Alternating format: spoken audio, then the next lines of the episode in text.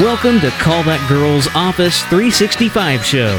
Keep up with Lisa's day-to-day problems and solutions she encounters with Outlook, third-party apps, and Office three sixty-five. The learning never ends, folks. Learn from Lisa. Welcome to Call That Girl's Office three sixty-five show. I'm Lisa Hendrickson, your hostess, and this is show number seventeen.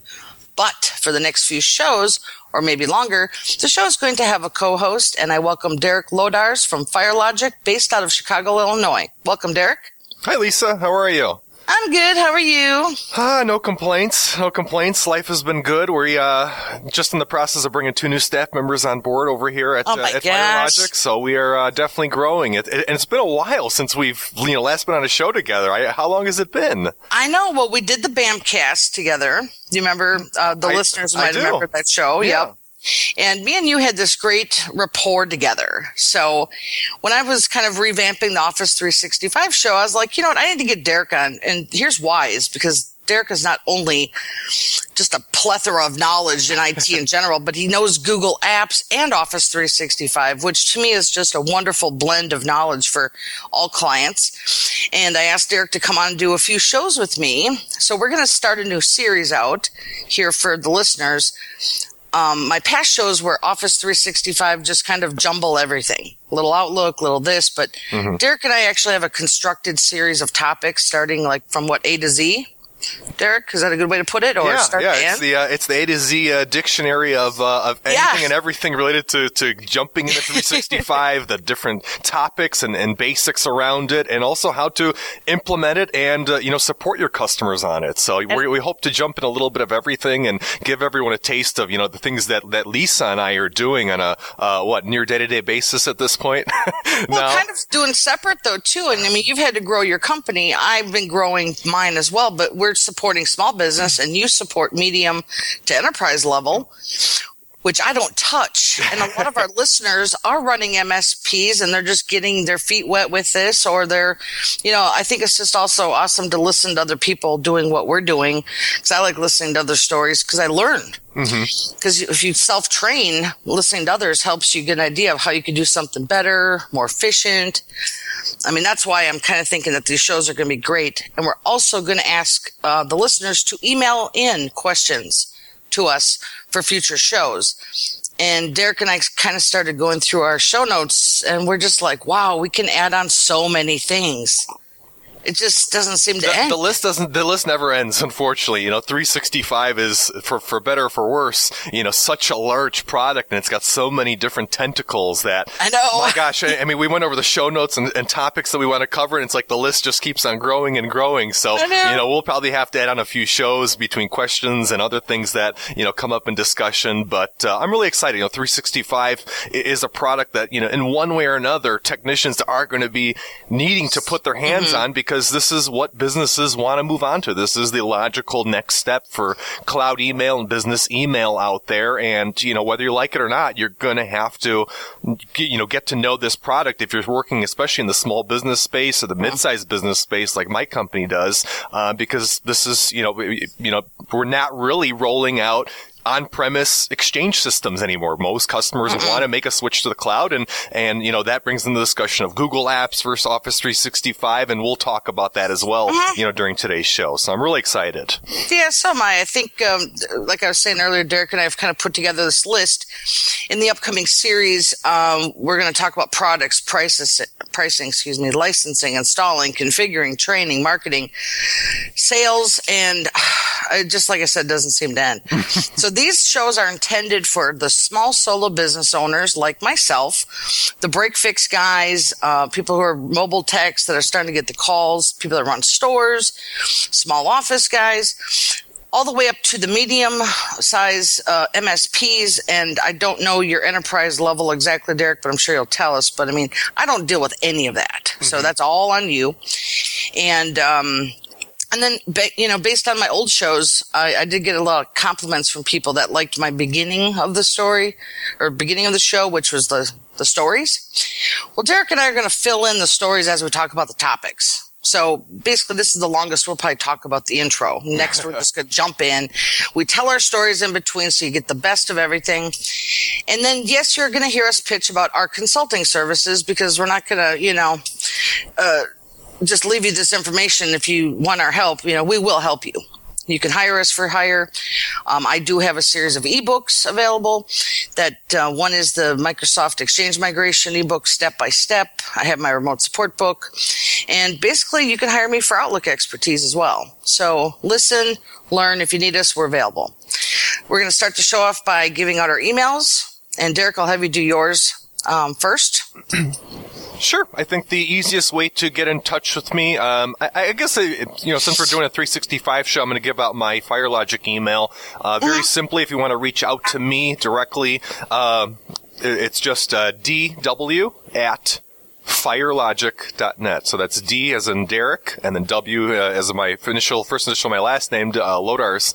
Uh, so d w at firelogic dot net. Uh, shoot me an email if you have any questions or need uh-huh. some assistance on a customer project that you're doing. Again, uh, you know, we do it, we're doing a lot with the mid-sized business space, sort of that, you know, entry-level enterprise area, um, uh, over one hundred seats, uh, up to about two hundred, two hundred fifty seats or so.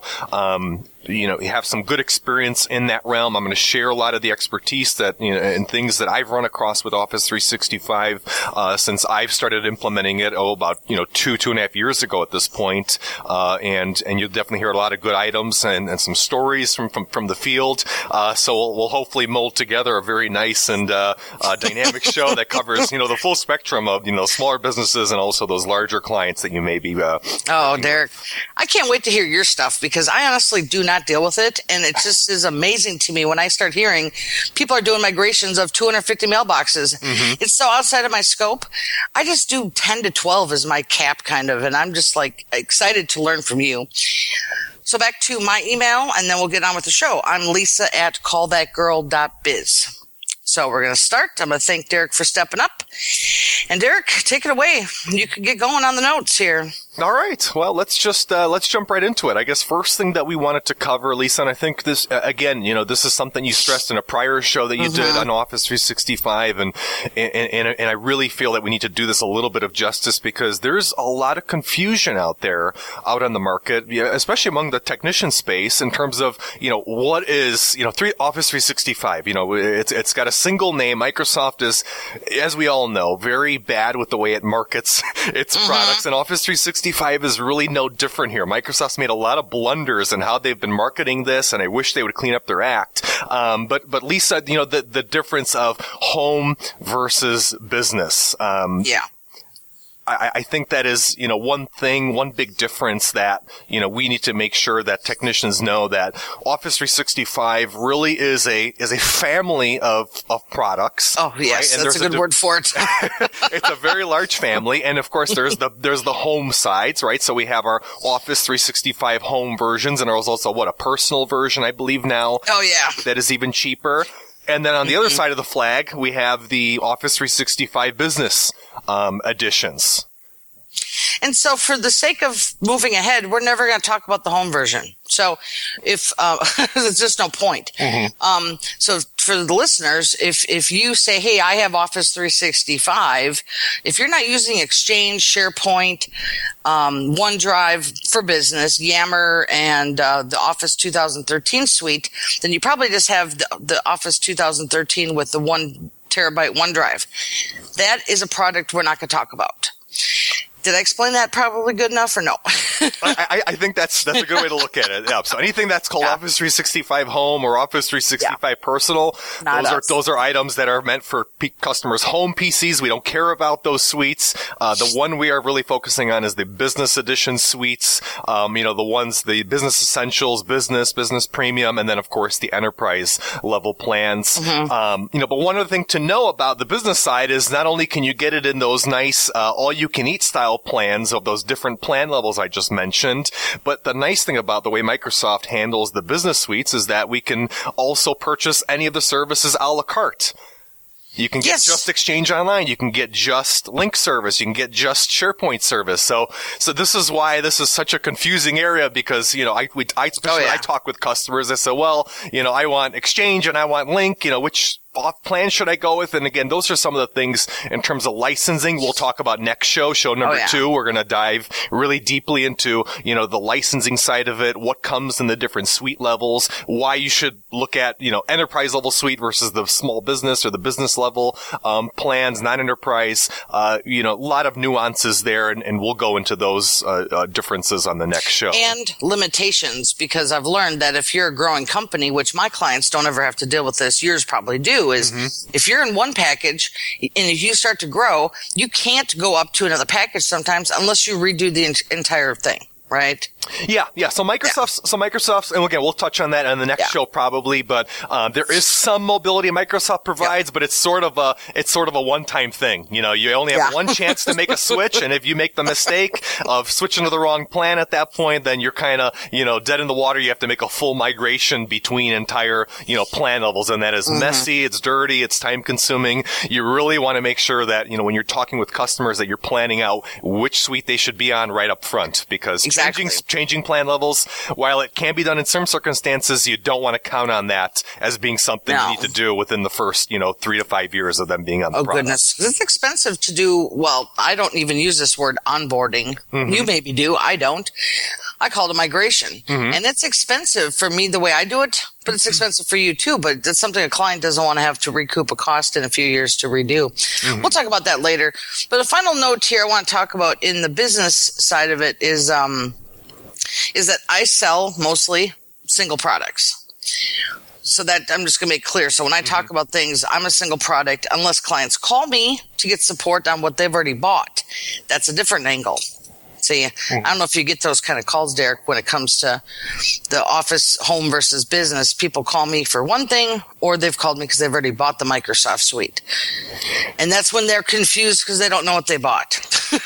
Yeah, I've had a lot of issues in in that regard. Not as much on the email side of things, because yeah. really you can't get the email part of the suite in the home edition. The bigger problem oh. I've run into is that customers that are going out and improperly licensing, they want, you know, for example, Office downloadable edition on their computer, and they're going out and getting the home version because they love that, you know, ninety-nine dollars for five P Cs price tag. And then I tell them, well, you know, legally we really can't be doing that on business computers. So that is, that's really the area I'm having a lot of confusion in, is that, you know, customers are just not properly licensing what they need so, for, hey, their, for their machines. So let's say someone calls you and says, I just went and bought at Best Buy six of these versions, and I have thirty computers, and I can put it on five, you know, five on each. What do you do ethically if they've already bought it and set it up themselves? See? Well, you know, and that's that's a case-by-case basis, Lisa. You know, it, it, and that's a tough position, you know, because yeah. we deal with software, the, the ethics around software licensing all the time here, as you can imagine. Yeah. And, you know, it there's sucks. a lot of times where I have to tell customers, you know what, I mean, ethically, we can't go ahead and support this scenario. If you set it up yourself and you do it, I mean, that's up to you. But as a business providing you a service, as a technology company that is a, a partner of Microsoft, I can't sit here and and and help you fulfill, you know, illegally licensing your machine. So the, it's a it's uh-huh. a it's a touchy conversation. But you know what? I it, I think people usually do understand once I make the case for why, you know, why we can't support uh-huh. that kind of a scenario. So I think I think what. And just to make sure that we're clear for the listeners mm-hmm. is that what business people are doing is going out and buying the retail box of basically the home version. Mm-hmm. And then they want the other, um, they call us for the Office three sixty-five business. Well, mm-hmm. they've already bought the software. So that's, again, there's the six pieces. And yeah. I, I, just and actually, I, had a, I mean, I had a scenario just like this that came up, and here's how we transitioned the customer off. So a little bit of a story in terms of a, a real life scenario. I have a, a property management firm out in Texas that we support. They went ahead, and of course, before we came into the picture, they were licensing machines using the home version, right? So mm-hmm. after that subscription ran out, since they were already, we moved them onto the business version for email and, and Link and SharePoint, things like that. Uh, we went ahead and, and once their machines were expiring in terms of licensing, I told them, hey, we're just going to go ahead and we're going to tack on E three licensing for those other users on those machines because, you know, you guys had improperly licensed the home version. And, you know, when I, once I explained that to the, to the, to the business owner, he was fine with that, you know, and, yeah. and I told him, you know, this is the full legal way to, to license your systems. He had no issue. We tacked on a few E three licenses for the users on those machines, and that was simple problem solved. So you can easily, you know, move between the different subscriptions in that manner, you know, from mm-hmm. home, move them into business, as long as you, again, make the case for why it should be done and, you know, why, you know, you really don't want to be using the home version on, you know, on your business units.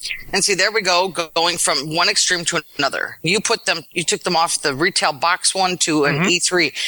And I, that's where I'm foggy. So mm-hmm. when we get to that part, that'll be very good for you to explain, because sure. I'm in the middle where I'm like, I don't deal with that. You know, but that's why the listeners can learn so much, because I don't know anything about any of the, the higher end of the products and the clients who need it. So, and I think, again, that would be a perfect discussion yeah. we can dive into on show number two when we talk about licensing, exactly. because that is a whole nother discussion, as you know. Oh, yeah. And I, I already have my own dramas with the small business, like, and I'm mm-hmm. talking small one to ten, mm-hmm. which mm-hmm. you don't really deal with much. Okay, so our first topic was understanding home versus business. Now, if you have any questions about what we just talked about, because this is our first show, please email us. We'll try to make a correction in show two, or to explain something better, maybe. So um, next up, Derek, is pre twenty thirteen Office three sixty-five for Business. Yep. And January twenty thirteen release onward. Yes. So I wanted to take a moment about this, because it, it, especially in the space where customers, it, the, the, especially the clients that I'm working with, you know, a lot of them looked into Office three sixty-five previously.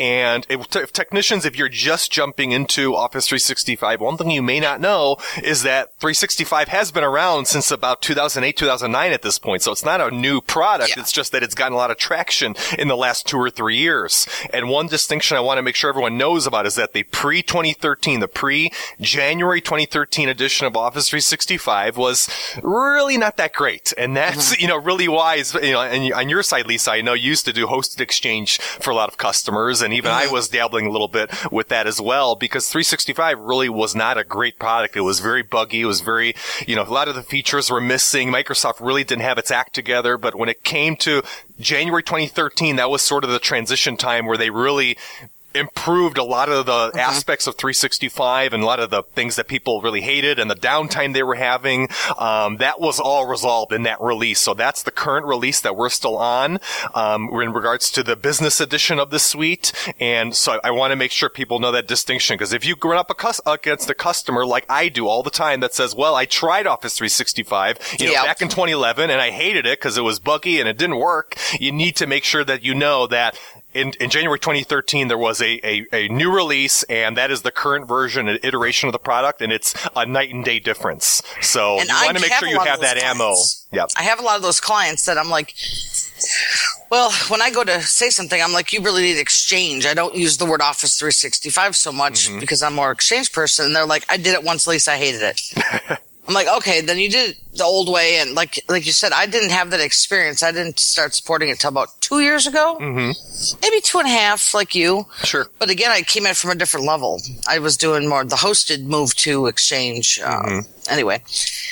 Okay, so we got that cleared up. Now, next up is the business. For businesses, the differences between downloadable Office three sixty-five Pro versus pure online services of Office three sixty-five, email, Link, SharePoint, OneDrive, et cetera. So, so if we look at Office three sixty-five, Lisa, as sort of being this uh, uh, big family of products, and we're just now talking about the business side of the suite, now we have another division that we need to make sure people know about, and mm-hmm. that is the division between the what, what Microsoft still calls just Office three sixty-five. They label it as Pro Plus a lot of the time. I don't know if they're using that same title, but but that in terms of the downloadable suite that you can use in your computer, right? Mm-hmm. Outlook, Word, Excel, that is a part of a lot of the three sixty-five families of, of suites like E three or the Business Premium level plan, or you can just purchase Pro Plus on its own as an a la carte license. Um, but, you know, that is a separate piece of the product than the pure play online services, right? Okay. Exchange Online, the Link service, the SharePoint service. Uh, so I want to make sure the technicians know that Microsoft goofy in its goofy, you know, marketing um, wisdom calls Office three sixty-five, you know, the same thing for every part of its service, but you know, there is still a little bit of a distinction between those online services and that downloadable product that you get as part of the suite. Yeah, and nobody, I, there is no one person in the world that just wants online web apps for Word. Mm-hmm. Nobody. They all want to download, or they all want it on their computers. And one fear I think that the clients have is they say, if I'm not on the internet, I can't use it. And I'm like, you can't if you're not on the web, if you're using web only. No. Mm-hmm. But if you're on your computer and you have the downloadable version, yes. Do you know anybody, Derek, that just buys the online one? Um, well, it's funny that you mentioned that. I actually do have a, a, a legal office that we actually transitioned at three sixty-five uh, out in uh, out on the East Coast, and they're about six to seven people, and they are most of them are using Macs. Uh, huh. And actually, they went to the pure. They're just using SharePoint. They're using the Office web apps, and they, you know, as far as I know, they're fairly happy with it. You know, really? There's a few rough edges, uh, but again, that's the exception. That is, is not the rule. That's not the rule by all means. I mean, that's one customer out of you know perhaps uh, four. forty or fifty yeah. that we've moved already uh, that has decided to do that. So, and they're a full Mac shop, so they, of course... Yeah, Maybe they get the older edition, with- and, and that's actually something also that we should mention for a lot of people that don't know. So w- when we talk about three sixty-five, you know, the Mac users out there, unfortunately, are still a little bit of second-class citizens when it comes to Office. As you know, Outlook for Mac is, you know, well... Maybe do you know do you know about the new release of Outlook for Mac, Lisa? Have well, you I just installed it, it. I just installed it, which basically it's Outlook twenty eleven. Yep. So it's not an upgrade for them at all. And Outlook twenty eleven, I could have a whole show on that. I mean, honestly, I'd support that so much. And mm-hmm. Exchange is great, but that's part of the Office three sixty-five email. Mm-hmm. Business class email is Exchange, right? Mm-hmm. So they, I set it up just fine with them. I, I don't really have a problem with Exchange on twenty eleven. Mm-hmm. Do you? Um, you, you know, in general, I, I, you know, I had a real horror story, uh, customer that, uh, a Mac user, like a two-person shop that we moved over to three sixty-five, uh, this was about a year ago or so, uh, and she had, my gosh, probably ten different P S T files that we had to merge together, mm-hmm. and she has in total like forty-five gigs of email. And I'll tell you, when you get to that much email in Outlook for Mac, that mm-hmm. thing really starts to show its rough edges. I don't think that product was made to handle that much in terms but of email. Once they do their ner- their next upgrade to compete with um, the Outlook twenty thirteen for yes. P Cs, yep. twenty thirteen for P Cs, that sucker can hold its weight. Oh, yeah. I've got fifty gigs, well, almost fifty gigs for one client. Mm-hmm. It runs like a train. It's just mm-hmm. beautiful. Yeah. And, but yeah, you're right. twenty eleven is older. I mean, it's clunky. And, and I don't have a problem with uh, setting up the Exchange accounts, mm-hmm. moving mail. It's the contacts and categories that mess people up. Oh, really? So that's another show, too. I'm we'll talk about the software versions and stuff later. You you just can't sort by categories at all, and I've learned the hard way. Sometimes you do have to learn the hard way, which is you have to try, figure it out, and go, okay, this can't be done. Yep. Yeah. So the Mac, so just on the Mac side, just one last thing I want to say about it. You know, a lot of my Mac customers, and I have to have a very careful conversation with them until the new release of Office for Mac comes out, which should be later this year, uh, which, which should put the Mac side on fairly good parity with Windows. It's still yep. going to be always best on Windows, as Microsoft says, but they're going to be closer than they've ever been in terms of the performance in Outlook, the different features. The OneDrive for Business is finally going to be out for the Mac users. So a lot of these things that have been really missing and lacking, and like Link has been very buggy on the Mac side for the last few years. Uh, they hope to really fix a lot of that up. So if you have Mac customers that are on the brink of moving, you need to make sure if you're moving them onto three sixty-five that they need to be aware that, you know, the Outlook, the Office for Mac, uh, in general is, you know, until that yeah. new release comes out, it's going to be a little bit of a touchy situation. So just be very honest with them, as I am with my customers, because you need to be sure you're setting expectations right. You know, if you're telling customers about the Windows experience for Mac users, you know, there's going to be some shock and awe that comes when they get on board. So I love calling Office three sixty-five the Office three sixty-five experience, because it is for every person a different experience, no matter what P C or Mac you're on. It's very true. It's and it's actually, and it's three different experiences, Lisa, if you think about it. Yeah. The Mac users, the web only and web app users, and then you have the Windows side users. So yeah. it's three different kind of experiences that are sort of molding themselves together, but, you know, still a lot of disparities between the different, uh, uh, you know, user bases. Yeah. And like I was saying earlier, you do so many different levels of, of work than I do. Um, we'll talk about sales and marketing later, but, uh, in another show, but I think that, you know, if you're going to start out and jump into Derek's level, uh, you, you probably have a best experience already supporting uh, the hardware versions of these. Mm-hmm. I'm going to guess, because you were doing a lot of hardware server support before, right? Oh yeah, I mean we still do yeah. that. I mean that's still a lot, yeah. part of our big bread and butter is the server support and the hardware, the the in-person on-site support. Um, mm-hmm. And yeah, as a as a quick tip to those looking to get into three sixty-five, do not be signing up, you know, large customers, fifty, sixty, seventy or more seats for your first job, because you will pay the price. You know, three sixty-five is a product where, Lisa, I mean, you can probably fully agree with me that you need to really start out at a small user base and maybe just a one or two user, a single, uh, a single person or two person shop or very low stakes move, because really there's so much to learn when it comes to, to three sixty-five. You don't want to be using that large customer as your guinea pig. You really do not. Yeah. Yeah. And I, I, I've told this story before. My first hosted Exchange move was for twenty-two people. I, I give the clients full fair warning. I've never done this, but they were like, we're going to trust you and it'll be okay. Yep. And I had a, a team where we did, um, uh, it was a Gmail to GoDaddy hosted Exchange back in two thousand eleven. Okay. And, you know, it was horrifying, but you know what? I learned so much from it. And the clients didn't complain. They had eight stores and I think two or three computers at each store. And basically I just did it the exact same way how I wrote my book. Mm-hmm. I download everything to the computer. Then we do the migration. Then you import. I mean, it's pretty simple, mm-hmm. but I'm doing it the long way. Yep. I know there's faster ways and you do it that way. So, yeah, when uh, you're talking about doing a lot of seats, and that's again something we'll touch on in probably the third yeah. show in terms of the migration aspect, but yeah. you're talking about doing more than thirty or forty people. Yeah. Doing the manual route is not going to be an option. And I'll talk no. about some of the things uh, and the ways to get around and automating some of that. Uh, now again, it's not, you're not going to automate everything. There's no such thing as a one click button that's going to just do everything for you. Um, But, you know, again, in terms of the migration side and the heavy lifting of moving email, there are some tools out there that can make yeah. that process a little bit easier. And we'll get wouldn't into that in show three. Just, wouldn't it be great if you could just push a button that says, just do it all now, Office three sixty-five, and they just go do it? Well, and, and Lisa, I, I wish that was the case. But as you know, you know, and unfortunately, you know, part of the problem is that Microsoft, I think, advertises this product as being something that you can so easily move on oh, to. I know. And part of the problem I'm having is that telling customers, well, you know, a lot of them say, well, Microsoft just says I can, you know, do this, and they have a three-step process, and I can just get onto it, and it'll be so easy.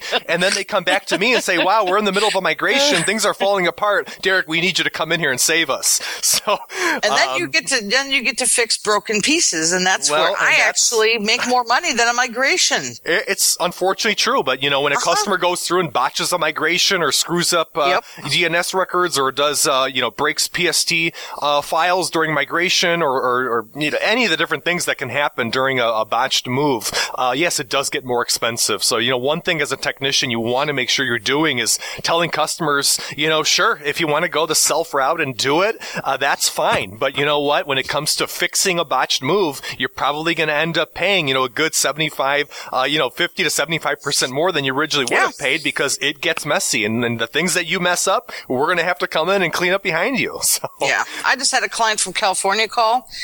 Their I T guy, this is pretty sad. Uh-huh. He did the migration, but it was in bad shape. He still left the M X record in there of forty. Oh, God. And and so, anyway, I, I told the client, I said, I'm going to bill you for one hour. I'm going to remote in. I'm going to look at your records and mm-hmm. just to make sure that everything's on par, because they had a, a laundry list of problems. I am not kidding, with screenshots. I said, nobody should have this many problems. Mm-hmm. In that hour, I, I did some poking around there, a Mac shop too. And I, you know, I was like, whatever, it doesn't matter to me. It's all Exchange.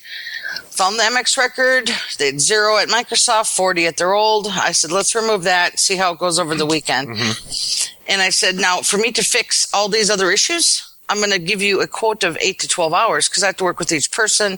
I don't know what I'm getting into. That's a high quote. Mm-hmm. And I haven't heard from them since. Hmm. Now, they, they're, the, that one M X record was the bug. I mean, they had tons of issues that an M X record could make that problem happen. Sure. With email delivery and email this and that. And, and then they said they'd get back to me, and they haven't. So I was like, hey, I got the hour twenty-nine in, the one twenty-nine in for the mm-hmm. consulting job. Sure. Then, you know, I don't know, maybe that fixed it. So that's why their I T guy gave up. That's what I was going for here. He said, I can't fix this. So they went and hired counsel. Mm-hmm. So, and, and here's the thing, you know, a lot of guys, just because you know Exchange, you know, doesn't mean you're necessarily going to know and going to be good at three sixty-five. You know, it is a natural fit yeah. to progress from doing Exchange because a lot of the concepts are very similar. I mean, Exchange Online is pretty much a cloud version of yeah. Exchange, but, you know, the server product and the cloud product still have a lot of nuances and differences, and there's a lot of things and, and a lot of, you know, migrations that we walk into. Um, we're actually just coming into one right now, actually, uh, a, a uh, an energy company that tried to make a move to Google Apps, and things were sort of starting to fall apart, and we've been brought in to clean up the mess, and we're actually moving them now to three sixty-five instead, uh, oh. after showing them some of the differences. So we'll get into that in just a moment as well. That's our segue to the next topic, Derek. Perfect. Uh, so Which that was, is Google Apps versus Office three sixty-five. I, I would love to hear this story because everybody knows I'm not a Google fan. Mm-hmm. Uh, you know, with Gmail and Google Apps. And you are, but why would a client have problems with one that you have to migrate them to the other um, enemy of theirs, of Microsoft? Well, it, you know, the, one of the biggest items that comes into this discussion of Google Apps versus Office three sixty-five, and be honest with you, Lisa, we could probably spend a whole show just on the differences between these two because yeah. there is a lot of confusion out there. Uh, you know, both sides, I'm not going to blame Microsoft and Google, right? Their marketing departments are, you know, throwing some hot air around in terms of what each product can do or can't do. But I see, yeah. you know, Google's end is doing a, a, a lot bigger disservice because they're promising a, a much easier transition away from Exchange than is actually the case. And I've been, I've been both sides of the aisle. I'm going to be completely honest. I'm yeah. a Google partner and I'm also a Microsoft partner. I was doing Google Apps years ago before I was doing the Office three sixty-five. Mm-hmm. I have a very, you know, large amount of experience in the Google Apps realm. Um, and I've seen firsthand a lot of the things that have caused a lot of pain in transitions to Google. And, and I want to make sure we go over some of these uh, right now and, because there's quite a few of them that could be showstoppers that you may not know about off the top. And I can't wait for number one, because it is my area. And this is the main reason why people call me to get off Google Apps. And go ahead. Yeah. So, so, so the biggest reason I would say about seventy-five percent of the pain that comes into a transition with Google Apps, and Lisa, I, I want you to speak to this as well, yeah. is the fact that Outlook support, even though Google has a tool called Google Apps Sync for Outlook, yes. it is a very buggy, very poor product. Uh, yeah. And again, that's my, you know, that's me speaking, and I'm a Google partner as well. So I'm going to give them the, you know, the, the, the crud on the, on the air mm-hmm. here because, uh, they're really doing Outlook customers a disservice. Now, again, I know they have a vested interest in pushing people to the Gmail web interface, and that's fine. But Lisa, as you know, a lot of customers love Outlook, and they like working within mm-hmm. Outlook, and, and it's a tool that they don't want to step away from. So, you know, you have Google on the one hand saying, well, we have a tool, we can support you even if you have Outlook because we have a great sync tool. But, you know, behind the scenes, they're kind of saying, well, you really should be moving to the Google web interface. Yeah, and you cannot get an Outlook person to understand the, the Gmail interface. Mm-hmm. They hate it. The threads don't match. They think if they're forwarding the, something, they're forwarding the entire thread. Mm-hmm. They literally have begged me, just get me off this. And I'm like, yeah, I'll put you on back on Outlook and get everything down. But then from an Outlook point of view, you get those files, um, the, the Gmail folder structure is horrible. Mm-hmm. And it retains every single email twice. I mean, to me, there's just so many Outlook problems that they should just not even have it. But some people it works great until they have a problem. And then mm-hmm. I always quote them a two-hour fix because it's just never easy with, with Gmail and Outlook. Mm-hmm. And so, so the, the biggest negative is it just doesn't work.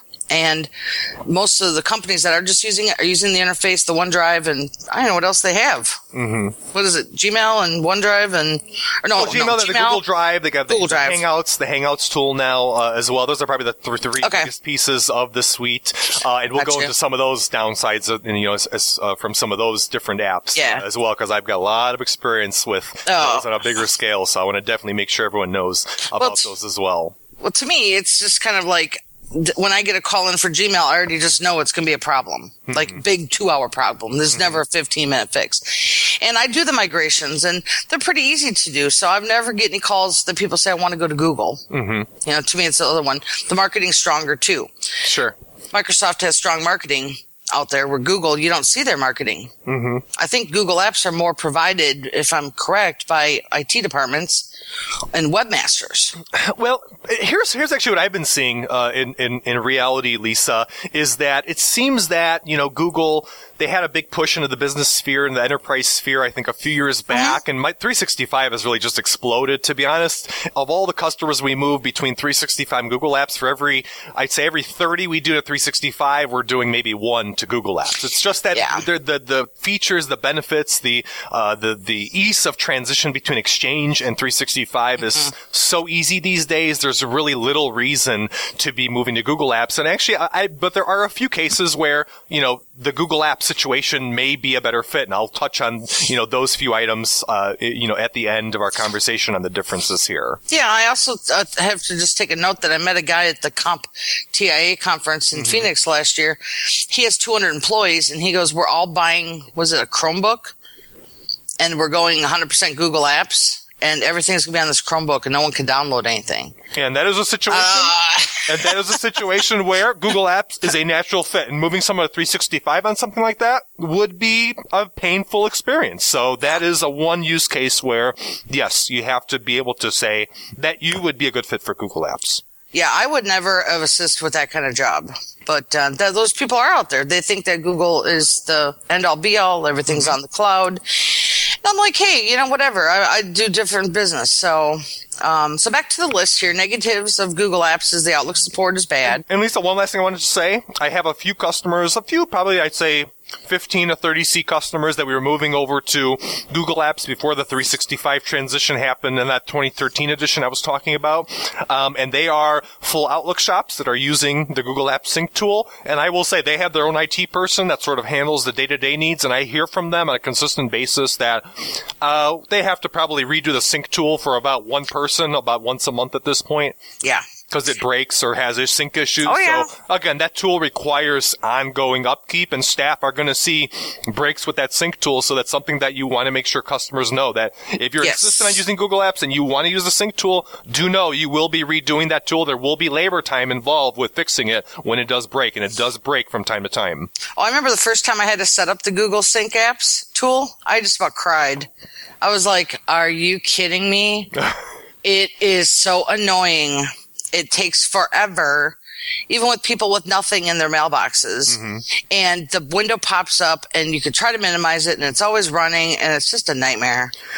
Yeah, and the reason, it's got, the reason it has so many issues is because Google does not use the native Exchange mode for yeah. um, email mode for going and syncing mail. It does a conversion. The sync tool pretty much streams everything in from Gmail, yeah. converts it from Googleese format into Microsoft format, and, and that tool has to play that translation game in the middle. As you can imagine, yeah. the more mail you have, the more folders you have, the more issues that customers will see. So that's one thing I just yeah. want to make sure technicians know about in case a customer is just so insistent on using Google Apps but keeping their Outlook interface. Yeah, and the thing is, if you're listening to the show and you're coming from a Google side and want to get involved, I always try to tell people this, that there's Google people and then there's Microsoft people. And to me, Google is playing in a pool that they, you know, came in with a new idea and they're mm-hmm. trying to change it. And it's really kind of Microsoft is like, you can't change how it just works well. You know, Outlook, here's my theory. Outlook works great with iPhone. And Android works great with Google. Mm-hmm. So when I get calls from people that are Android people, again, it's like it works, the Exchange, but sometimes mm-hmm. it doesn't always work because you got the two titans again. Mm-hmm. I use mm-hmm. these words a lot. And it comes into play that a lot of things just don't work together. And the technology should not mesh together. So if you're the Google coming on over, you definitely need to change all your thinking because it's not the same at all. Exactly. Exactly. No. So next on your list was HIPAA compliance. And uh, that's something I have a lot of interest in because I'm just starting to deal with some file sharing HIPAA stuff that's been creeping around. Yeah. So so so HIPAA compliance is, is a big deal now, right? So we have all mm-hmm. the laws and regulations going into place uh, regarding the uh, HIPAA rules and the kind of items that, you know, medical offices, not only medical offices, right? All the upstream and downstream vendors that medical offices or establishments rely on, right? All those business mm-hmm. associates, right? I am a business associate to my medical customers, as you are, Lisa, mm-hmm. for any that you support, and we need to be concerned mm-hmm. about keeping HIPAA compliance with the products that we're using, mm-hmm. especially cloud tools. Yeah. And this is this is a big problem that, and, and well, if you ask Google, Google will say, well, now we're HIPAA compliant. So Google was really late to the game. Google came to, I think it was October of last year, September of last year, where they finally stamped their product with HIPAA compliance. They didn't have it for many years, uh, even after yeah. Microsoft introduced it back in like uh, twenty twelve or late twenty eleven or something like that. Um, so, so Google says, well, now we're HIPAA compliant. However, you need to read the fine print of what HIPAA uh, compliance and what, what kind of uh, strings and, and rules that Google has attached to that, because yeah. one of the biggest things they'll say is that you have to, I believe it's it's still the case where you have to have every single core Google App service turned on in order to keep your Google uh, in order to keep your HIPAA compliance active. So if you have a customer, if you have a customer that wants to just use Gmail and not offer anything else for his staff, that's really too bad, because Google says you're going to lose your HIPAA compliance from us if you do that. Now, I'm not sure why they have that stipulation. I yeah. think it still in, exists because I was just I was researching it a few uh, a few months back, and it still was in place for a customer that was asking me the question. Um, so until Go- Google changes that stipulation, again, I think their HIPAA compliance uh, status is very uh, tenuous in my eyes, and I wouldn't. I wouldn't. If a customer's telling me they're a medical establishment, I would not be pushing them over to Google Apps. Yeah, well, how many calls do you get though for HIPAA compliant stuff? I mean, I hardly get any. I get more lawyers with email archiving issues. Well, I, to, I'll be honest with you. You know, we're supporting more medical offices now, and, and a lot of places that were not did not used to be covered by HIPAA, but now are, because they're, like I said, upstream or downstream vendors for the medical sphere, and it's happening quite a bit. I mean, we're actually just right now on on the tail end of onboarding of forty person uh, health insurance uh, or health uh, services firm that is considered a HIPAA covered entity, and you know that was one of the biggest things that uh, you know we had to worry about was HIPAA compliance for all the different services. So it's it's something that is becoming more and more important, especially when you get above that, you know, five or ten seat realm, and that may yeah. be why you're not seeing as much of that on the lower end of this this the so, scale there, Lisa. What do you recommend for a new technician just starting out that is getting HIPAA compliant questions about uh, Gmail? Do you recommend they don't use it? I would probably say, unless you can navigate the language that Google has surrounding HIPAA compliance with Google Apps, I would say don't go towards it. You might get yourself in a hole by doing that. The easiest way to get HIPAA compliant with email, as I tell all my customers, is just to move into Office three sixty-five. Microsoft mm-hmm. really, in all honesty, makes this very easy. It's pretty much okay. moving on the service. Every part of their service is actually HIPAA compliant as well. I want to make sure technicians know that, that not only Exchange Online is HIPAA compliant, but SharePoint is HIPAA compliant, OneDrive, Link as well. You can actually use Link in a medical setting and do HIPAA compliant uh, chats and, and video calls and voice calls, which most other products like Skype, you cannot do that. Um, so I want to make sure that you know that every piece of the three sixty-five sphere, it has that HIPAA stamp of approval on it. Okay, and let's stop for a second and just tell people, what is HIPAA compliant? Because so HIPAA- I've, I've sometimes wondered myself. I know it's a security, right? Yep. So, so, so HIPAA is a set of regulations. It's a sort of an all-encompassing set of regulations that came into place actually all the way back in nineteen ninety-six, I believe. It's been around for a while. It's just that the technology side of it has finally caught up in the last few years and been enforced, and is going to be is starting to be enforced very heavily now. Um, but it's a rule that's been around that pretty much states what needs to be in place in terms of technology, procedures, and processes to keep patient data safe and secure. Okay, that's that's really all it is. It's just a, a rule that says if you're a medical establishment or a vendor that works with a medical establishment, here's what you need to do to make sure that customer data, P H I as they call it, patient health uh, information, does not get out in the wild. So, okay. So that well, because is, it's never, it's not a big um, a need for my clients. So mm-hmm. just to give people an example, uh, with the with the knowledge you just shared, mm-hmm. I had a client that I did a fifteen minute consult for. I told him the products of Office three sixty-five. He was ready to jump in, and I guess I'm not that familiar with HIPAA compliance, you know, because I don't deal with it. Sure. So he called me back and said, "Lisa, we appreciate your quote, but we're going to go with Google." Oh, wow. Okay. I didn't know that, so I should have said. But you know. A lot of people, th- I think our next topic coming up here is the pricing anyway, but a lot of people see that five dollars a month with Google and they're like, that's all I want. You know, yeah, and it's a knowing. very attractive. It's a very attractive price point. You know what? Then if someone is fi- is going to be fighting you as a as a consultant on the price point alone, sometimes you're not going to win that battle. And if that's all they care about is that is that low five dollar price, even though there's ways to have on the three sixty-five end to even undercut the Google side, and we can talk about that in show yeah. number two. Um, but five dollars a month. all you can eat. You know, a lot of people say, you know what? I mean, it doesn't matter to me. I want Google. I'm going to go Google. And sometimes you're not going to win that conversation. So you have to know, oh. as a technician, you're not always going to win that fight in that conversation with a customer. No. So it comes down to five dollars. Well, okay. So moving ahead from HIPAA compliance, the next uh, on the list here is thirty gigs of storage that Google Drive offers. Yes. Yes. So here's, so here's, here's this the storage game. This, okay. is, this is also a big one. So, right. So, so Microsoft, the way they approach storage space is that they have different sets of storage uh, quotas that are set up for the individual services, right? So Exchange yep. Online users are given fifty gigabytes for their email only. Uh, OneDrive is now turning into unlimited. So OneDrive for Business, they get to put as much as they want into their personal OneDrive for Business area. And then on the SharePoint side, they have that formula of, uh, I think it's ten gigabytes base plus another five hundred megabytes for every user you have licensed. So, in essence, every single piece of three sixty-five gives you a separate storage quota. Now, Google, on the other hand, decided that they're going to make it a shared storage pool, right? So here's a situation that I've seen customers run into. Google says you have thirty gigabytes of space between Gmail, Drive, and Google Plus. So if you have a customer that has twenty-eight gigabytes of Google Drive items, they get two gigabytes left over for their email space. But see, that doesn't make any sense, Derek, because I know I've had this, uh, well, maybe it's true. One client had three users on Google Apps, mm-hmm. and she had, uh, I think her her file was corrupted. She had a sixty gig uh, I MAP. Interesting. And that was probably corrupted. I mean, this job was a while ago, but I got it down to a nice level and moved over to Exchange, where mm-hmm. she now has twenty-three gigs mm-hmm. from two mm-hmm. different mailboxes merged together, and it's flowing just perfect. I, I guess I never understood the Google Apps shared space issue. Maybe that's why I'm having a lot of problems with my Google people. Mm-hmm.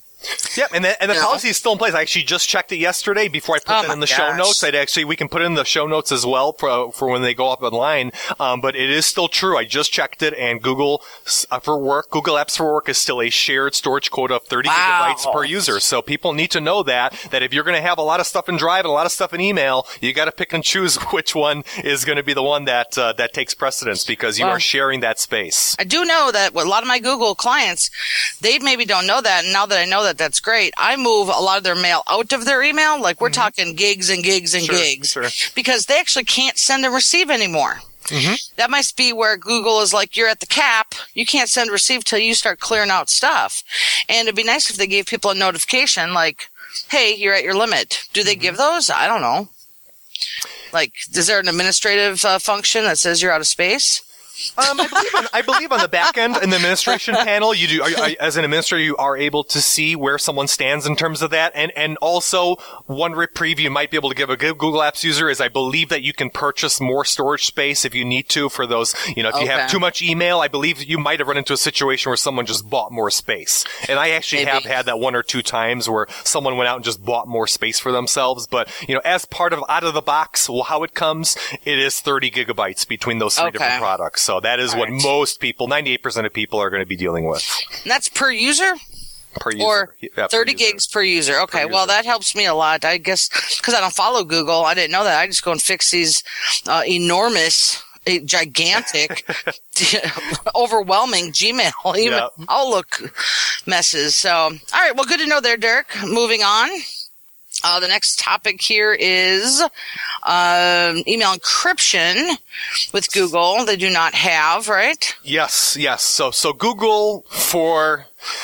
Google's been in a messy transition. So just to make a long, very long story, very, very short, Google has used to have a separate product called Postini. Postini was I a spam, spam filtering engine. Yeah. It was actually a very good product. I think Google's been watering it down uh, very heavily by merging it into Google Apps and getting rid of a lot of the features. One of those features that they've gotten rid of and never had a solution for is their email encryption. They used to have it. Oh. Now they didn't have it for like two years when they were making the move from Postini to integrated Google Apps. And now they finally, in the last, I think, half year or so, partnered with this third party called Zixcorp uh, that used to do email encryption uh, with their own product, and now they offer some kind of integrated, um, uh, well, third party sort of integrated uh, email encryption service that gives okay. people the ability to do that. And again, that's important for users and companies that are going to be under HIPAA compliance regulations that we were talking about a little bit earlier. If you have customers sending out P H I or patient healthcare information uh, over email to end customer or end patients, uh, you have to make sure that you you have full email encryption end-to-end on those transmissions.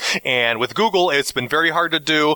They have now some, again, the Zixcorp tie-in that they're doing. But again, you can avoid that mess, and three sixty-five offers it as part of, you know, some of the base packages, or you can just tack it on to Exchange Online a la carte and add that capability if you need it. So it's so very, very have, nice. So do you have all these questions in your pre-qualifying Uh, client questionnaire, like, do you need HIPAA compliance? Do you need uh, email encryption? Things like that? Or are you yeah. assuming? Okay. Yeah, no, I definitely asked that. We'll talk about I'm that during licensing that. show. Is yeah. that we have to make sure, yeah, are you under HIPAA compliance? I mean, do you have, I also asked them, do you have any legal regulations that require you to archive email for a certain number of years? Yeah. I mean, these are things that people, you know, will not tell you up front, but you have to peg them and ask them, you know, where do you stand? What kind of legalities, you know, surround, you know, your business operation? Then you can sort of piece together the licensing end in terms of what that customer needs and bring that package together for three sixty-five for them. And I think that uh, that's going to be great for my um, – I'll put it in one of the show notes, probably, maybe not this one, but the next one. I do have a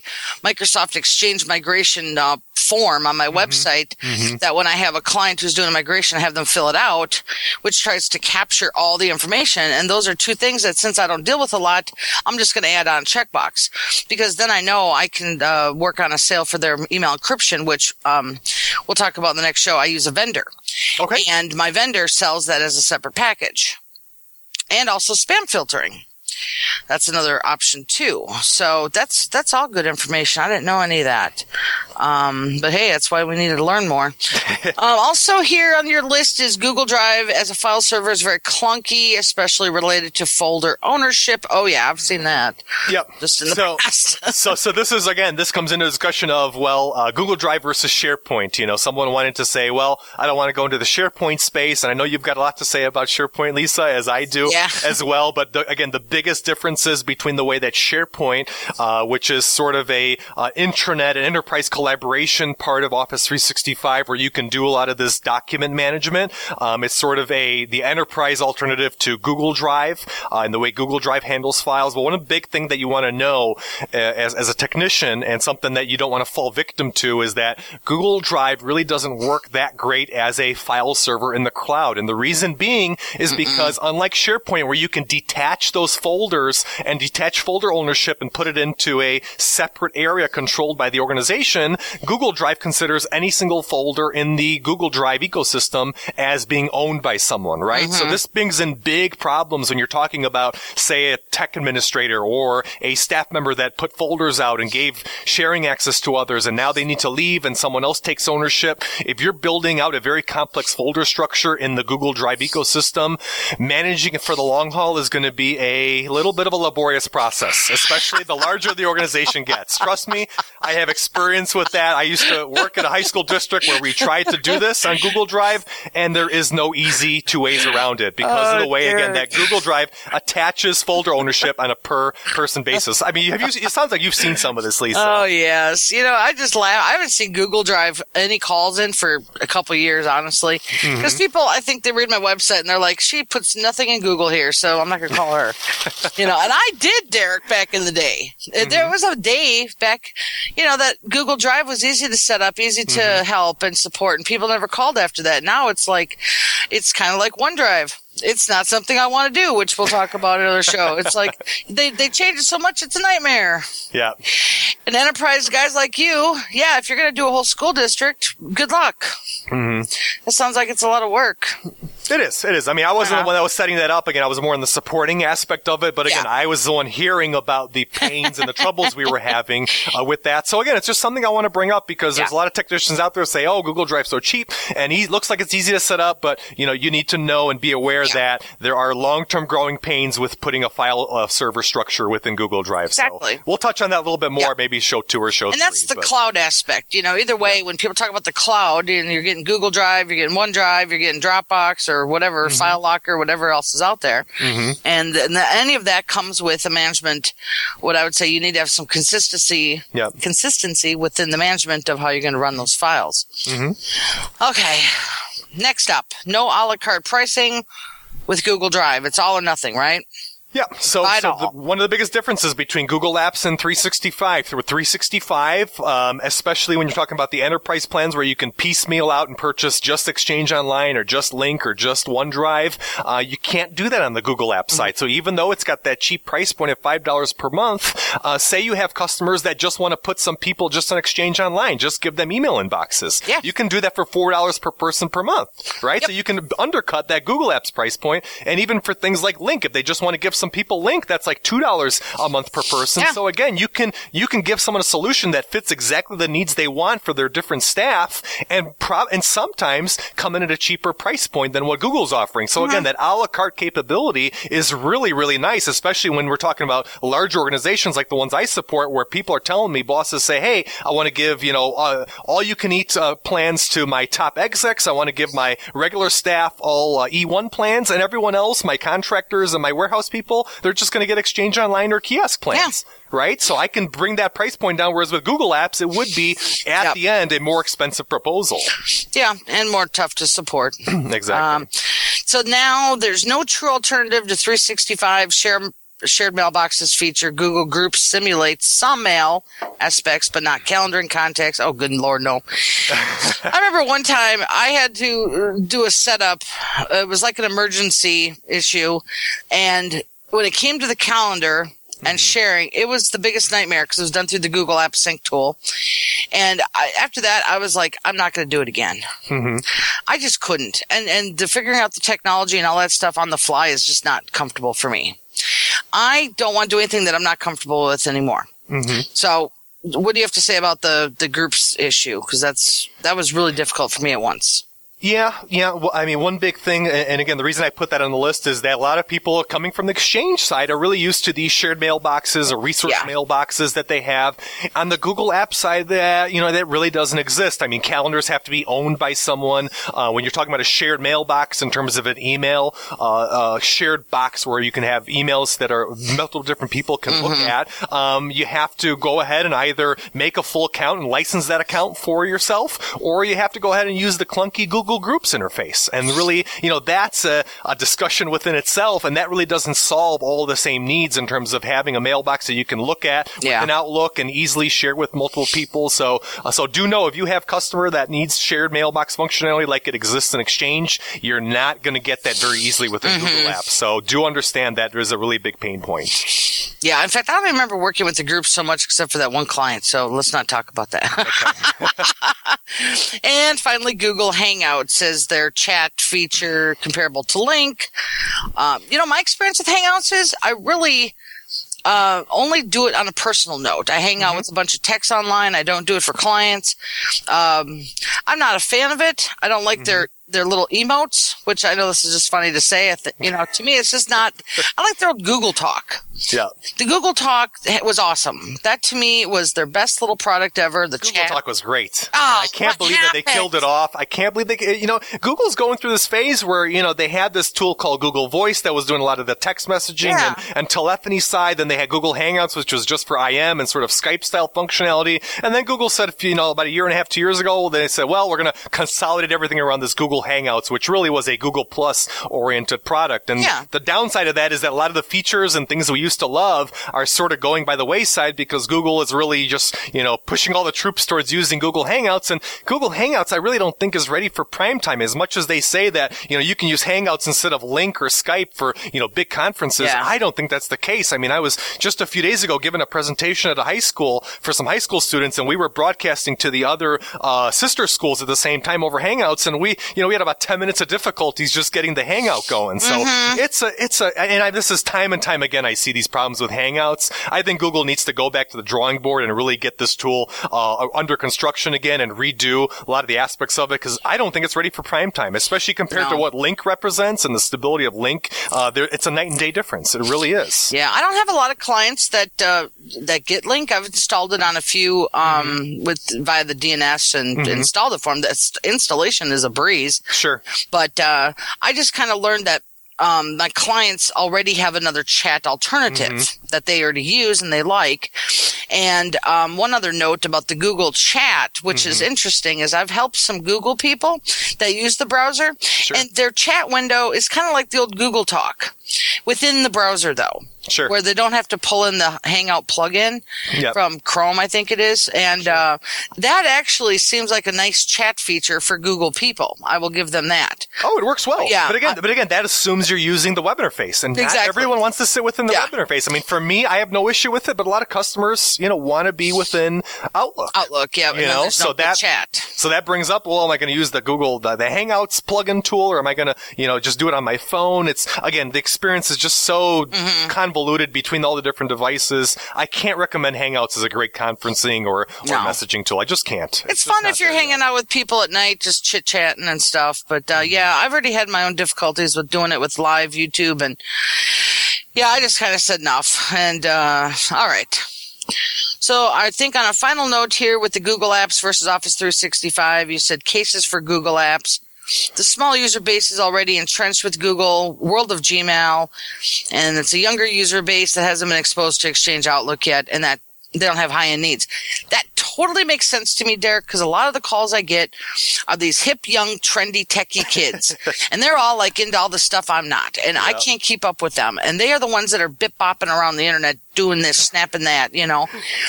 They love Gmail, and you can't get them off it unless they get a job at a corporate environment where Exchange is it, and then they fight the system. So yeah, I've yeah. learned and, that. And, again, and I think that, that sums it up very well. It's either going to be a, the young generation that is perfectly fine with the Gmail world and the way that Google yep. handles things, or an environment that is not very large and doesn't have the kind of needs yeah. like shared mailboxes, complex shared calendaring, yeah. resource boxes, the things that you rooms. just the things that you just can't do within Google Apps no. um, right now. That you know maybe some very small customers, you know, two. three, four, or five seats we'll never need. And that's, yeah. you know, that, that could be a use case where Google Apps in that situation would be potentially a better fit. But again, the use cases are far and few in between where Google is, you know, outdoing the Microsoft side. I think I also just need to add on as a decorative um, negative is that when you are in Outlook and you get an email from someone who's on Google, mm-hmm. Gmail, the... um. The, their email looks so horrible. It comes out with just spacing issues. Mm-hmm. It always has this really long string. It's just never their name hardly, because I, th- I think it's configured wrong. Sure. To me, it just shows that they're on Gmail, and to me, I just I don't know. I always look down like, why are you on that? You can clean this up. I one had one client that actually hired me because she hated how long her name was in the email oh, line. Wow. Yeah, and it was horrible. And I said, well, Exchange will do that for you. We'll clean that right on up. All right. So we are done with the Google Apps versus Office three sixty-five. We've covered the basics of Office three sixty-five. And if anyone, and, and just really quickly, Lisa, if anyone has any more detailed yep. questions they want to peg us, shoot us an email. We'll go ahead and we'll address that in a, yep. in, a in in the future shows. Um, because again, we're not going to sit here and preach about every single thing. There's we could spend easily hours on that discussion. But mm-hmm. if you have any further questions, email us. We will tackle those on a one-on-one basis with you. Yep. Right? And Derek is D W at firelogic dot com. FireLogic dot net. Oh, .net, .net sorry. And I'm Lisa at call that girl dot biz for questions on migrations and Outlook. Okay, Derek. Next up is POP versus I MAP versus Exchange. Do we want to tackle this on or do another show on it? What's up? I would say it doesn't really hour. need that much. I don't, I don't think it really needs that much okay. uh, that much dedication. Why don't we just uh, touch on it just really cool. briefly? Should be easy. Um, You know, a lot of technicians know that, you know, the, the, we have three different style of, of, of email downloading, uh, technologies yep. that are out there for the, for, especially for Outlook. This is really the big, you know, big thing for Outlook users. Um, we have POP. You know, POP is the oldest style format that is out there. A lot of customers that never have experience with Exchange or the nice things and the sync, uh, you know, sync benefits from, uh, that Outlook can offer have, have, you know, they're usually the ones on POP access. And, and, and Lisa, that again is the style where POP downloads messages and just downloads a single copy onto their machine, right? And there's and no synchronization. Leave, and it can also leave a copy on the server, which is, just to, to tell folks, mm-hmm. people that have POP on their phone and POP on their uh, Outlook, okay? Let's just start with that. They hate that it's never syncing. So that's an upsell opportunity for you to mm-hmm. get them on Exchange. They're my favorites. Uh, yeah, so when you set up your POP, you can keep a copy on the server, and that's what's most recommended because, you know, that's a backup. Um, the phone never matches though. And that's when people, that's when I go, oh, well, let's do Exchange. That's my, there's what it'll do. And they're like, oh, I didn't know I could do that. And a lot of the clients that call in have their own businesses. So they're already on mm-hmm. a domain. So it's already an easy sell. Yep. And the big nasty yep. thing is that is, since there's no sync, if you have a customer that is doing a lot of folder separation on their Outlook and their desktop, and then they connect their phone, they're not going to see no. those folders on their phone. So, again, nope. it's a very disparate experience between yeah. devices, and especially the more you add, tablets and phones oh, and, and laptops yes. now, it is a messy proposal. And P O P they love is just it. A bad, P O P is just a bad, bad technology that just needs to needs to go away. But so. Actually, I'm glad it's still out there because that's a lot of my clientele. Well, there and, you go. And I love when I see someone that's popping a domain. I'm like, hey, let's just do this. And they're like, wow, my iPad could have all these folders? Yeah. I'm like, and it's so easy to move it. You click this button and it does it. I go, you keep your email managed so much better. Mm-hmm. Now, you got to remember the calls I get in are people with thousands and thousands of emails that are just, you know, not knowingly hoarders, and uh, they're buried. You know, mm-hmm. so a lot of this, I actually add on a little email training as well. But anyway, so P O P is my favorite kind of client. Um, I M A P is a full sync. Syncs the folders, but no calendar and contacts. Yep. I M A P is my second favorite kind of client because I M A P is sticky and it doesn't always sync, and mailboxes need to get rebuilt, and people have a lot of problems with I M A P. And so I move them to Exchange because they're calling with, uh, mm, I, my calendar and contacts don't match, but my I M A P or my email does. So that's a nice Exchange upsell. And if I'm spending a couple hours fixing I M A P problems, I tell people, why don't we just put you on Exchange and then we don't have to do all this work. Exactly. And they're exactly. like, oh, and, and, so you get a better product? Yes. And I don't have to li- do, you know, the labor to fix this I M A P problem, which can be big. Yeah. And in general, the rule of thumb, at least what I've seen in the field, Lisa, the, the rule of thumb I follow is that the more emails someone has on I M A P, especially yes. over twenty, thirty gigs, that becomes a really tenuous situation because I M A P is very prone to breaking once you get those kind of sizes. You you uh, can't. In in two thousand seven, I think mm-hmm. two or three gigs is the max before it starts to break. Oh, wow. two thousand ten, nine gigs. Nine, ten gigs, you are in trouble mm-hmm. with I M A P on two thousand ten. Mm-hmm. Now, two thousand thirteen, that thing can, like you said, twenty, thirty gigs can do it. Yep. But I never recommend it to people because it just gets heavy yep. within the syncing in general. So, so I M A P people are, are good if, uh, well, I look at it this way. I M A P clients on Outlook with iPhones are my favorite. Yeah, I'll admit that. iPhone and Apple and Microsoft have a better relationship than Google and Microsoft here. But okay, then next up is Exchange.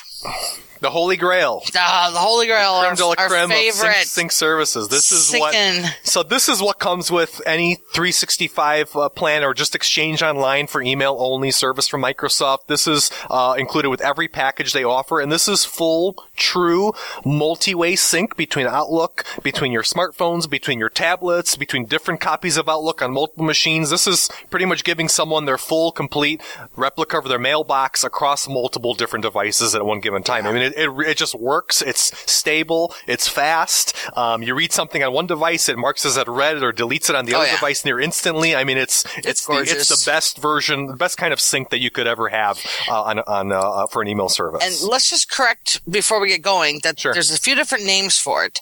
It used to be called Hosted Exchange mm-hmm. back in the day, which it was a. Uh, You know, because this kind of leads to our next question. Um, you know, we'll just say GoDaddy offered Hosted Exchange four gigs, yep. two gigs, clunky. You know, and I think you said uh, they did it themselves versus going through Microsoft, right? Mm-hmm. So if you had problems with GoDaddy and Hosted Exchange, good luck. They weren't very forgiving when you had to call in because their their first level guys are like, "There's nothing we can do." I'm mm-hmm. like, "Yes, there is something you can do. Give me second level support. You can't do yep. that." Okay. Yep. So anyway, moving ahead, then it went from Hosted Exchange to what's called two things: business class email, which is how Microsoft markets it, but it's actually called Exchange Online. So it's now in terms when you buy the product alone, it's Exchange Online, but marketed by Microsoft to be business class email. Does that make sense, Derek? Yes. Okay, yes, good. It definitely does. It definitely does. And, and I want everyone to know that Host Exchange is still around. I mean, you can still go out there and, yeah. you know, from big players like Intermedia or Mail Street or GoDaddy still offers it. Um, you know, a lot of them are still offering Host Exchange, you know, but the, the big problem is there's two big things that I always tell customers. The, the, well, actually three. Um, you know, the price point that you're going to get on Host mm-hmm. Exchange is never going to beat what Office three sixty-five is providing, because if you think about it, the way that Host Exchange is run, it's pretty much, you know, these providers putting servers up into data centers and running a full-blown copy of Exchange just for you. Yeah. And that's how you're getting your service. And that comes with all the maintenance headaches, all the licensing headaches, all the problems that can occur with a single install of Exchange. And, you know, that's really all Host Exchange is. When you're talking about Exchange Online, this is a special version of Exchange that has all the bells and whistles that the on-premise edition does, but it's specially built to run in the cloud and be replicated across multiple Microsoft data centers. It is the latest and greatest version of Exchange at any given time that Microsoft has out on the market. And surprise, surprise, only Office three sixty-five or Microsoft customers get access to it. Uh, and that's really, fifty gigs. No one else. And it's fifty gigs, gigs of email space, which, which is, is much larger than most other Host Exchange providers give at, you know, fifteen, twenty gigs of space most of the time. Microsoft has it at fifty. And Lisa, I wouldn't be surprised if Microsoft ups that and says, you know what, we're going to build, we're going to make it one hundred gigs or even make it unlimited. Unlimited. And yeah, here's unlimited. The thing, though, is if they're going to do that, then they're going to upgrade Outlook two thousand thirteen, which I've kind of heard uh, the rumor mm-hmm. about it. Mm-hmm. That thing is probably going to be like twice as better. Because mm-hmm. if you're going to offer someone unlimited, I'm going to be a very busy girl. Being an Outlook expert. You're going to take good advantage of that space, yeah. right? Like, do it. I'm all for it, because the more people can have, the more problems that they get. I mean, in general, software, you know, is not meant to be, you know, they, they upped mm-hmm. it from twenty-five gigs to fifty gigs because they knew Outlook two thousand thirteen could hold it. Yeah. I mean, otherwise they wouldn't do it. But then people like me have to fix all these problems that people get themselves in. And I could exactly. go into uh, tons of problems that they have. But uh, so anyway, the Exchange is our favorite. It is the holy grail of email, synchronization, contacts, calendars. It's a bulk of my work is doing small email migrations for Office three sixty-five people that call in. So And, and Lisa, one last thing I want to mention on the Host Exchange uh, debate, since I have this so often with customers, um, is that Host Exchange, one thing you do want to know as well, the release cycle and the update cycles you get from your provider are wholly dependent on your provider. And most of the time, I have a lot of customers out there that, you know, when I deal with Host Exchange and moving them to three sixty-five, they're still on Exchange two thousand seven or Exchange mm-hmm. two thousand ten. These providers are very slow oh, yeah. at upgrading their Exchange version. So all the customers out there are seeing what Microsoft's got in three sixty-five, and they're all jealous about it. You know, that is because, you know, it is very slow to upgrade those those those traditional backbones that they're using at the yeah. Host Exchange providers. And I'm going to guess that um, companies like GoDaddy aren't going to, because they offer three sixty-five now. Yeah. So they're, yeah. like, not going to upgrade those. Yeah, a lot of them are just trying to say, you know what, customer, I'm going to move you myself on a three sixty-five. Yeah. We don't want to deal with the old uh, and le- servers anymore. And let's not talk about their horrible interface. So yeah. We'll skip that. Yeah, that's not worth talking about. Okay, so next we kind of did touch upon it, Hosted Exchange versus Office three sixty-five. And then finally, the end of our show is getting into Office three sixty-five as a service to sell. So, Derek, why don't you start by telling us how you initially got interested in this? Was Google Apps first or Microsoft? Yeah, and, and, and actually my story really does, you know, revolve around Google Apps. That is actually the product that I was working with and moving customers on. I mean, I was a, a Google Apps, I still am a Google Apps certified trainer and deployment specialist. I, you know, all that I got under my belt, you know, back in twenty eleven, uh, and I was, you know, moving clients to that product, you know, way before three sixty-five. Uh, so I had a lot of experience in the cloud email arena and and using this kind of a cloud email systems. Uh, you know, already had moved. you know, customers about thirty, forty seats in size, I perhaps fifty seats in size at that point. So I had a lot of comfort with that, but, you know, also the Exchange side, right? I was moving clients from the Exchange realm, traditional Exchange, uh, and I was still supporting a lot of uh, Exchange uh, setups and installs and, and even doing some migrations for Exchange. So uh, it was definitely something that, you know, def- you know, I, I was already familiar with. So since I had that background knowledge, you know, when three sixty-five really started to make that transition to the better release, I finally said, you know, customers are starting to want this, and this is something that, you know, I'm going to have to learn, because, you know, I, I, I figure that, you know, Microsoft's behind it and going so heavily into the cloud, I don't know how long, how much mm-hmm. longer Hosted Exchange or even traditional Exchange is going to be around. You know, we need to start making a transition into the, into a cloud first, uh, arena. So, you know, that was sort of where my my, my interest in three sixty-five came about. And when I had an opportunity that came up, I believe it was, you know, my gosh, if I recall, that first opportunity was, I think, a, a fifteen or twenty person firm that we moved over. Uh, and again, you know, I let the customer know that, you know, this is the first mm-hmm. three sixty-five move we're doing. I have, ex- you know, great experience in Google Apps. I have great experience with Exchange. And this is along those same lines. So, you know, they were very, uh, you know, reasonable about yeah. that, un- understood, and were willing to go down that path with me because they trusted me for a lot of other things that we deployed that, you know, I've never done before. So it was a natural fit for us to go ahead uh, and do that. Um, so that really, you know, was, was, was sort of my first experience with it. Um, learned a lot of things, right? A lot of the rough edges, the problems. You know, in terms of the problems. I, I, one of the biggest things I learned was that Microsoft's first-party migration tools for three sixty-five are really not that great. And I had to actually change course during our migration on the spot and pull, you know, start using a third-party migration oh. tool because, uh, you know, what I run up against, so just so everyone knows, uh, was that if you're going to use Microsoft's first-party migration tools, especially if you're doing what's called their cutover migration, this is not, you know, the kind of style that Lisa uses. Lisa, you do more of a manual. Yeah. Approach to your moves. This was more of a, you know, server-side automated move we tried to do. And if you're doing that and using Microsoft's tools and you don't have a, a certificate that is signed by a, one of the big providers like GoDaddy or VeriSign or one of those uh, for your S S L, then Microsoft's tool will refuse to work with your server. So that is something I learned in a nasty way on our first migration, actually on the Friday night that we had to start the move. I did not know about that. In the very fine, fine print of the fine print, Microsoft had a little star that said self-signed certificates are not acceptable for oh, no. our tools, and that was that really irked me really bad. So you know that was sort of my branching out into using third-party tools like MigrationWiz yeah. uh, and MessageOps tools, and we'll talk about that more on show three. Oh, that's all um, stuff yeah. I have no idea about. Yeah, I mean, but the, those kind of those kind of things are really can you know if, if you don't have experience and, and you don't know how to pull yourself out of a rut like that in, in, a, in a bind, you know, uh, that's the kind of thing that can just derail a whole migration. So I yeah. I'm gonna, I want to definitely share some of those stories and more insight on that on show three because mm-hmm. we're going to really dive into migration, especially on the you know the the mid-sized business side and the enterprise side. Yep. Well, that's all that's all good information. I think that uh, the. the The, I've talked about my first story and on many different shows, but I think mm-hmm. what, what bothered me the most was that when I was doing a lot of Outlook support and people wanted synchronization, I was working with third-party apps and I was afraid of the word exchange. Now, mm-hmm. Derek, I was an exchange administrator in the corporate world, but you know what? I was the top-level admin. You know, I sure. was making accounts, moving mailboxes, blah, blah, yeah. blah. I never did the server side, mm-hmm. really, of configuring. So to me, exchange was scary. But then finally, I started to hear more about it, and I was like, okay, I have to learn this. I don't know how to do it.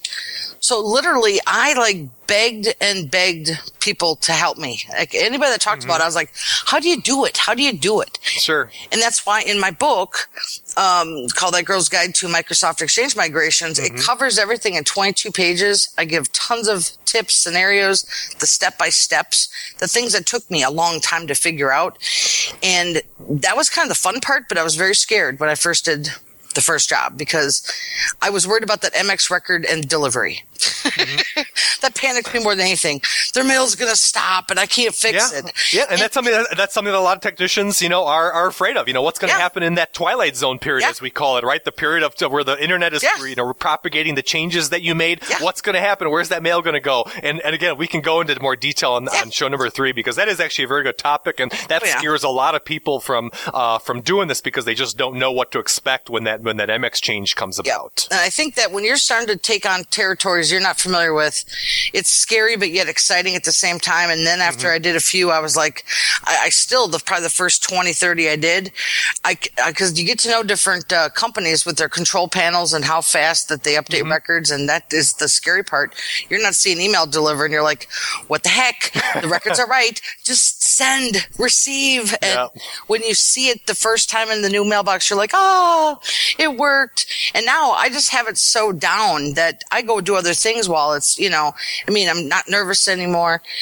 Some days I'm nervous, but uh, anyway, so those questions are more geared for you because I always love hearing the stories and the problems and um, and what we learned to do And I guess uh, well, show every time three, show three, we will be. Uh, I'll be rounding oh, up all, yeah. those, all those nightmare points and, and, and letting everyone know what to expect and how to go about situations like that. Uh, M X record changes, D N S propagation, yeah. uh, you know, C name records, all that good stuff. That was scary for me at first, but now I can, like you said, do it in my sleep and you know, pretty much just uh, I don't know, you know, play video games while I'm doing migration. Hey, so I actually got it's hired. Not that hard. I actually got hired to figure out an M X record was wrong.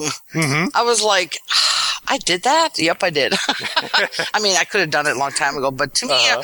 it's kind of like I'm building on my, my consultation, you know, I'm sure, getting sure. better at it. And I think that um, there's a lot to love about this. It's not just email. It's just not the migration. It's not just Outlook, but you kind of have to like Outlook if you're going to do this. It's true. You and, and the reason, and the reason being for that, Lisa, as you know, I mean, from your experience as well as mine, um, you know, the email site, even though three sixty-five is, you know, includes the downloadable products, includes the yeah. Link, includes, includes SharePoint, includes OneDrive and all the other little things, you know, eighty percent, seventy-five, eighty percent, at least yeah. from my experience, it is surrounding email. It's mm-hmm. around, you know, email inboxes, around shared calendars, shared mailboxes. Mm-hmm. It's core traditional email. I mean, that's yeah. the long and short of it. You know, the other products are nice and you're going to deal with them a little bit, but the bulk of what most moves entail and the biggest worries That's are right. definitely email-related, exchange, core, yeah. traditional exchange-related.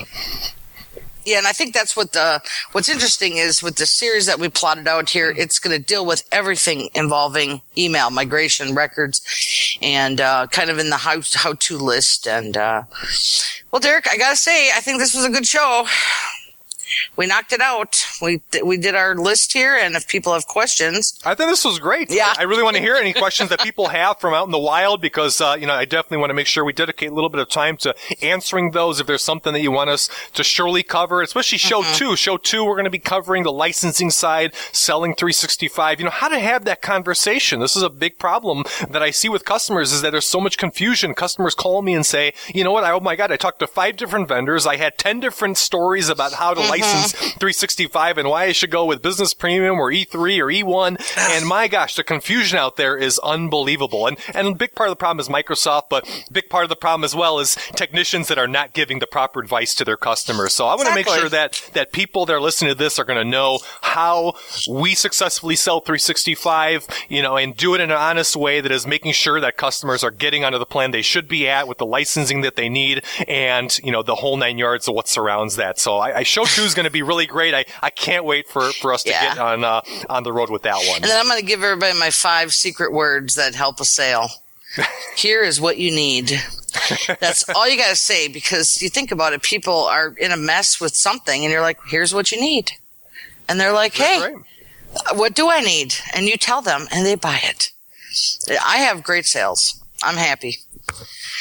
Well, I'm happy and, with and everything. Lisa, you, you, got, you, I mean, we are that trusted consultant, right? Yeah. I mean, that's why our customers look to us. I mean, yeah. we're not just, you know, salespeople sitting there and selling a product and never dealing with the customer. Mm-hmm. I mean, you're selling it to them and you're also implementing it. So yep. you're going to be on the hook. You know, if things are up, you know, sold yeah. improperly or don't work. So, you know, it's the, it's the start to finish all encompassing aspect of, of, of selling it right, installing it right, and supporting it right. You know, everything needs to fall together properly with, with all right. And the more you do, the more comfortable you will get. Exactly. I tell you, it took me a while to get my shtick down. Like, you know, I can get an exchange sale done in eight minutes now. That's that. My seven to eight minute mark is when I know I got someone, and the reason mm-hmm. why is because I've done a good pitch in a short amount of time, and then I'm sure. like, hey, let's schedule it. And then after I get on the calendar, you do all the other work. Mm-hmm. Yeah, I don't do the other work till I get it down. So we'll talk about that, the landing, and all that stuff. Uh, it took me a while to figure it out, but I'm real happy. Okay, so again, my email is Lisa at call that girl dot biz. Derek is dw at firelogic dot net. You can check out my ebooks at callthatgirl.biz slash publications. And let's see, um, we are going to have a website out so we can put the podcast shows on there. It'll be w w w dot office three sixty-five tech show dot com. You can all also, one word. All one word. I love it. Office three sixty-five Tech Show. And you can also still download our audios at podnuts.com slash C T G. Any final words, Derek, for our listeners? Boy, I think we I think we hit it home. I think I really we did think it. We, we touched on all the topics that have caused a lot of that upfront confusion and frustration and the basics around three sixty-five. I think, again, you know, three sixty-five is a big, big product, and it's got so many uh, tentacles, oh. as I say. Um, but, you know, if you take it piecemeal and, and sort of, you know, go through this in a in a step-by-step fashion, understanding it and getting some experience with it is really mm-hmm. not that bad in the end. So, well, so take getting... a look at it this way, listeners.